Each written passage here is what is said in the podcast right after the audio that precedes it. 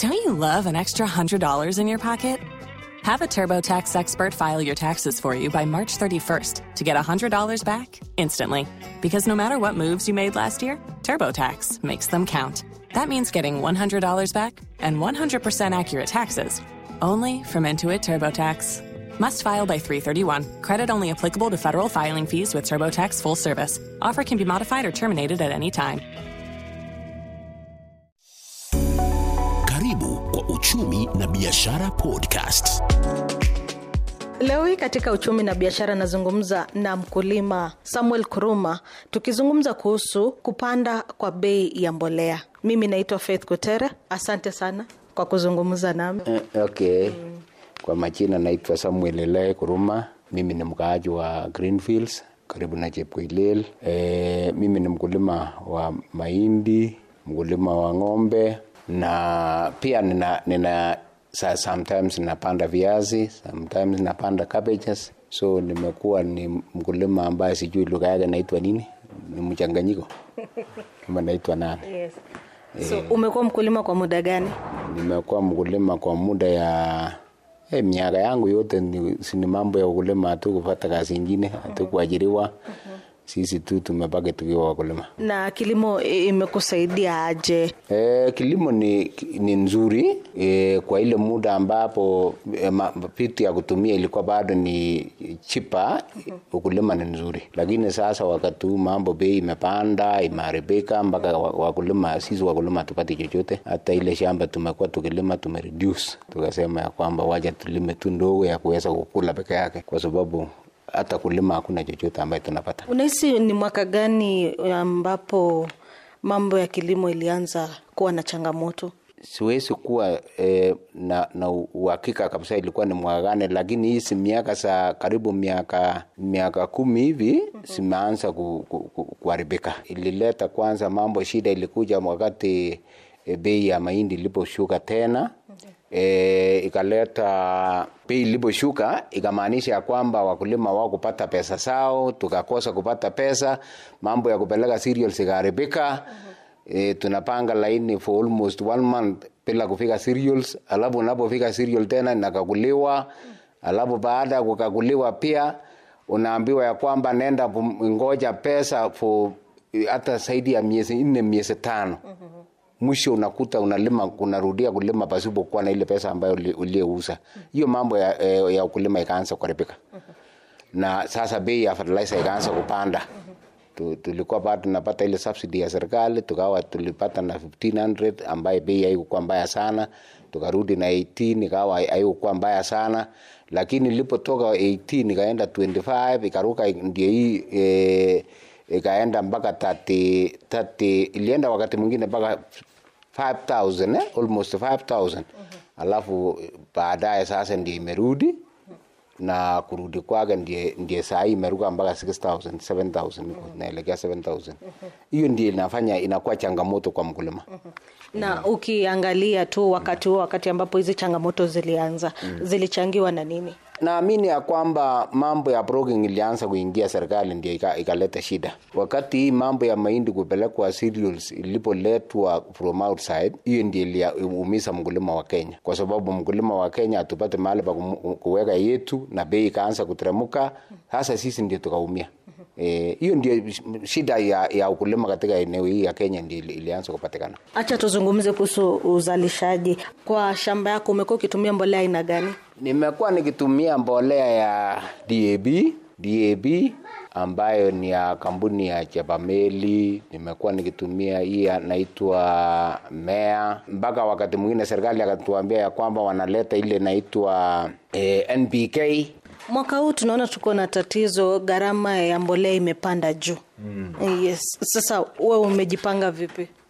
Eh, sina la kujipanga, nimejikuta katika njia panda kwa sababu tulikuwa bado tunatarajia serikali bado wataweza fanya jambo, lakini tumengoja, siku inaenda, miezi inaenda, ndio hii tunakaribia kupanda, lakini hatuoni kama kuna tumaini ya yoyote kutoka serikali.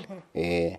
wakati wote kuanzia sasa utakuwa unaanza mambo ya kilimo. E, Eh, tunaanza hata kulima pasipokuwa na mbolea. So huenda ikawa mbolea inaweza ikapa, e, shamba kulimwa itakuwa imelimwa tu bure na e, tusipande. E, sasa ni kama unangojea serikali ipunguze bei ya mbolea ama ni nini? E, ni ngo- ngojea serikali ipunguze bei ya mbolea. Na isipopunguza. Isipopunguza inamaanisha ya kwamba hata sisi tutapunguza kulima. E, kwa sababu hatutaweza hata ukisema upande na hii mambo ya mbolea ya, ya shamba hii ya, ya ng'ombe hautapanda shamba kiwango labda upande ile ya kutosha tu kule e. Sasa okay, kwa shamba yako nimeona uko na hii mbolea Ya ng'ombe. ya ng'ombe. Sasa utatumia kwa kiasi gani ya shamba E, nafikiria kama nita- itanisukuma sana labda ni two acres ambaye ninaweza panda. Na hiyo ni ya kukula tu nyumbani. E. na kila mwaka huwa unapanda labda kama mahindi eka ngapi? E, ninapanda between e, 15 to 20 kuna wakulima wengine ambao labda ni majirani zako ama ni marafiki zako. Unaona kwamba kupanda kwa gharama ya mbolea itawaathiri kwa kiwango gani? O sijui mwandishi sijui nitasema namna gani kwa sababu hii ni, hii ni shida ambayo imekaa in, inakondoa inakondolea watu macho kwa sababu ukulima mwaka huu haitakuweko poshu haitakuweko. Ingawa unajua ya kwamba katika nchi yetu ya Kenya kuna watu ambaye wanajiweza. Hata tunapolia saa hii kusema ya kwamba labda mbolea imepanda juu, kuna watu ambaye wana uwezo. Na ambaye ni watu wachache, lakini wale watu ya kadiri, wale watu e, wakulima wadogo hawata labda hawataingia shamba, kuingia tu labda nusu eka, havaneka waneka, ili ya tu nyumbani mm. na iwapo hata kama mtu ana pesa za kununua mbolea auoni kama kutakuwa na ni kama mtu atakuwa anafanya hasara ukilinganisha na bei yes. E, unajua huenda bei ikateremuka, lakini pia unajua kama watu watakosa kupanda, kama watu wengi watakosa kupanda, wale wachache matajiri watanufaika zaidi, kwa sababu baadaye, baada ya kuvuna, labda bei itakuwa juu, kwa sababu mahindi ni chache eh. So yule ambaye atakuwa katika hali ya hasara ni huyu mtu mdogo, kwa sababu atashindwa kulima na atawachia nafasi yule mwananchi e, yule e, mfanyabiashara ama mkulima mkubwa apate nafasi ya kulima na kuuza eh. na huu unahisi ya kwamba ni nani anafaa kulaumiwa kwa kupanda kwa gharama ya uzalishaji wa hasa mahindi Eh, sisi hatuna mahali pengine pa kuangalia, tunaangalia serikali kwa sababu serikali ndio wangetusaidia. Serikali ndio, ndio kila kitu. Serikali ndi ange, angezuia hata tangu mbeleni mambo ya kuagiza mahindi, serikali wangesuia mambo ya we, hii mambo naitwa cartels, serikali wangesuia lakini serikali waliwachilia, ndio hawa cartel ndio wameumiza wananchi. Naamini ya kwamba hiyo ndio shida ambayo ilitokezea mpaka mkulima huyu mdogo akapata kuingia katika shida. sasa unahisi kwamba serikali inafaa kufanya nini ili kuwasaidia wakulima hasa wakulima wadogo kurejea shambani msimu huu wa upanzi E, naamini ya kwamba hatuna jambo lingine. Ombi letu ni kwamba serikali apate kuingilia kwa haraka sana, atuokoe kwa hii mwezi wa tatu huu, kwa sababu tunapoingia mwezi wa nne itamaanisha ya kwamba tutakuwa tumeanza kupanda kama tutapata hiyo mbolea, lakini kama hatutapata inamaanisha ya kwamba ni ile ya ku, ku, ku, ku, kubahatisha kubahatisha na, na, na hii mbolea naitwa mbolea ya kienyeji. Kama serikali watatuwekea wa, wa, watenge pesa ya kuweza ku, ku, ku, ku, kuingiza mbolea kwa bei ambayo ni na- nafuu, then wakulima wataweza ku, ku, ku- kusaidika. La sivyo, bila hiyo inamaanisha ya kwamba nchi hii kutakuwa kuna njaa. Waziri wa Kilimo Peter Munya alisema ya kwamba bei ya mbolea itapunguka mwezi Agosti. Itakuwa na manufaa kwa mkulima? hiyo? E, haitakuwa kuna manufaa yoyote. Hiyo ni kumaanisha ya kwamba mwaka hii kwanza inaenda, labda anazungumzia ya mwaka ujao. Eh, labda itanufaisha ita, ita, ita mwaka ujao, na pia ninaambia wewe, ikiwa fertilizer itaingia mwezi wa nane ambayo iko na subsidy ya serikali, inamaanisha pia itanufaisha wale watu wanaitwa cartels, kwa sababu watanunua as early as possible kabla mkulima hajapata chochote na, wa, na waweke katika masto zao. Sisi tutabaki tena next year tukiwa na shida. Yeah.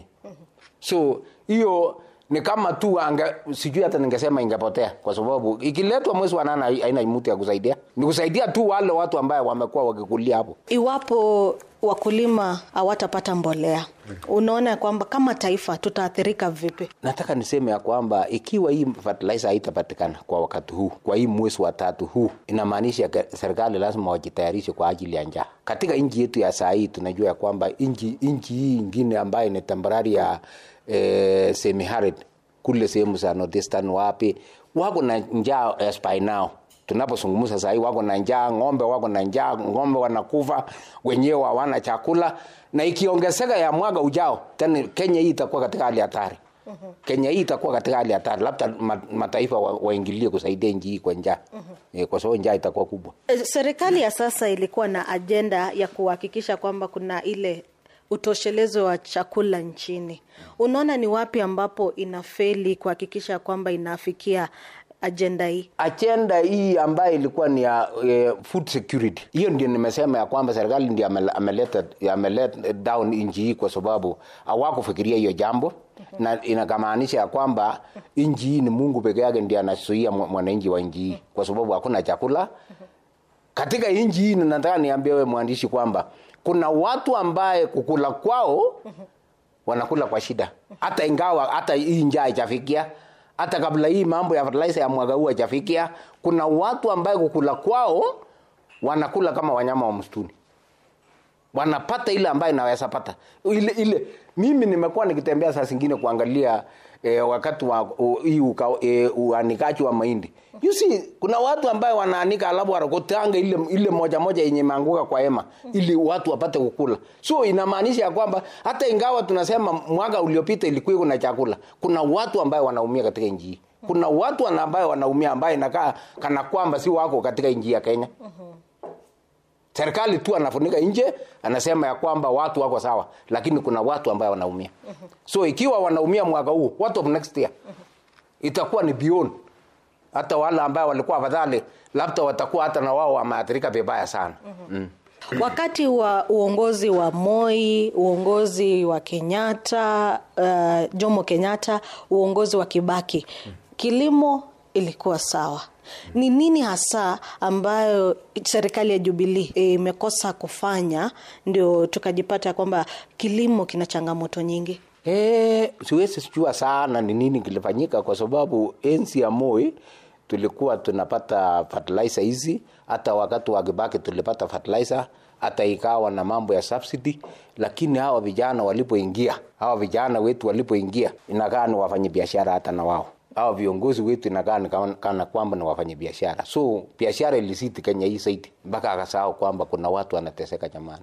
Unajua, unaposhiba katika meza yako uwezi tambua kwamba kuna mtu ambaye anaumia kule nje. Labda una, unasikia tu hawa viongozi saa hii unajua ni watu ambaye hata njaa ikikuja miaka kumi sijazo bado wanakula. Lakini kuna watu ambaye watakufa ambaye ikitangazwa kwamba anakufa wanasema ya kwamba msitangaze lakini watu wanakufa Sawa sawa, asante sana. Nikitamatisha uchumi na biashara, mimi ni Faith Kutere. Imekuwa uchumi na biashara podcast. Tax day is coming. Oh, no. But if you sign up for Robinhood Gold's IRA with a 3% match, you can get up to $195 for the 2023 tax year. Oh, yeah. Sign up at Robinhood.com slash boost by tax day to get the biggest contribution match on the market. Subscription fees apply. Investing involves risk. 3% match requires gold for one year from first match. Must keep IRA for five years. Robinhood Financial LLC member SIPC.